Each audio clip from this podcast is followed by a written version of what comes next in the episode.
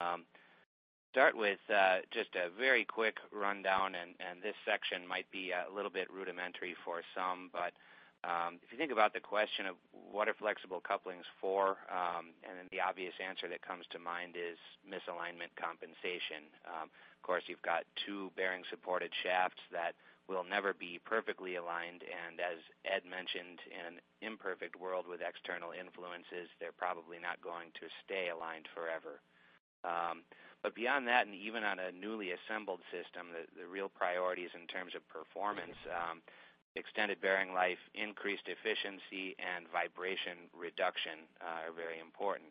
Um, so in larger power transmission drive lines, uh, there's also been a widespread effort to improve alignment, um, as well as uh, it being necessary in uh, precision applications because of a lot of the couplings that are used there uh, aren't tolerant of large amounts of misalignment to begin with.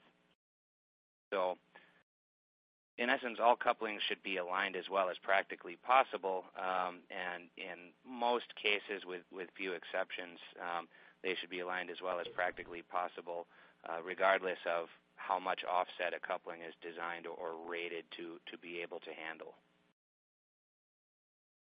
So just a look at a, uh, a typical coupling housing. Um, so many suppliers of uh, servo gear heads and linear modules and even some third parties provide coupling housings that include alignment features. Um,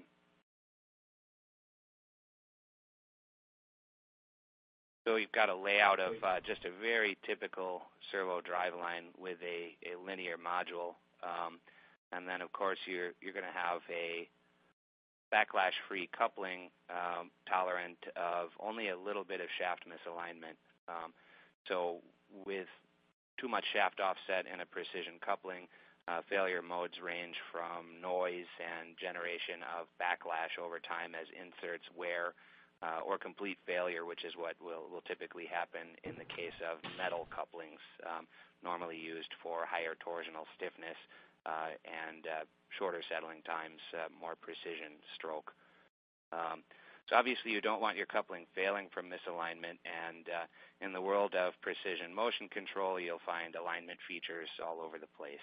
So uh, if you look at your servo motors or stepper motors or even gearhead outputs, um, you'll always see or almost always see uh, some sort of alignment feature that's concentric to the shaft and bearings uh, machined directly into the frame. Um, almost all precision linear motion systems also have them.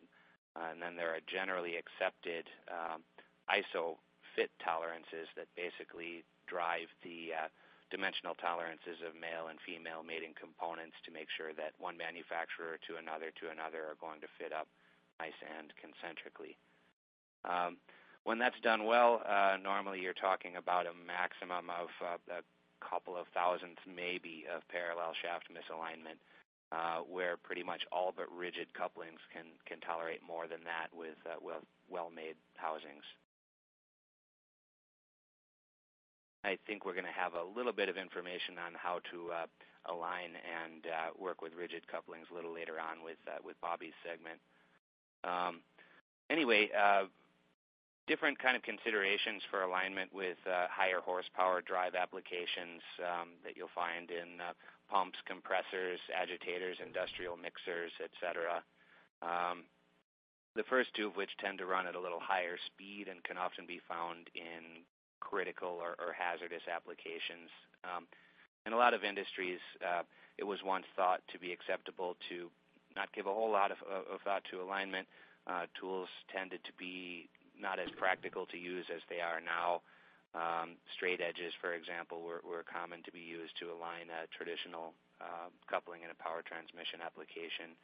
But some widespread studies um, have been conducted over the past few decades, uh, especially in the uh, petrochemical and processing industries, um, where improved shaft alignment has shown uh, marked improvements in, in plant efficiency and drastic reductions in vibration alarms in refineries, for example. So even if a coupling is holding up or tolerating shaft misalignment, that doesn't mean that you are doing the best service to your plant or machine uh, to, to not line things up a little bit better. and that's what brings up um, this little graphic here. Uh, basically, this is a just a rough sketch of uh, more of a modern laser shaft alignment system, which makes things an awful lot easier. Um, there would be no room for this kind of device in uh, the smaller motion control applications that, that we were just looking at a minute ago. Um, but in larger industrial applications, um, it's often beneficial and more common to be found that there are larger shafts and larger distances between shafts that, that will allow for alignment tools like this.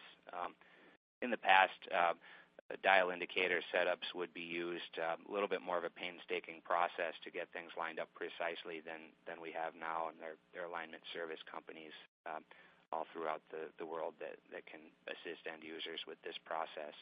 Um, yeah, as far as the accessibility of a tool like this is the key. Um, fact, the uh, American Petroleum Institute has some uh, very specific standards for uh, distances between shaft ends and coupling spacer lengths, um, just to ensure not only um, the ability to have access for alignment tools, but, but for better service in general.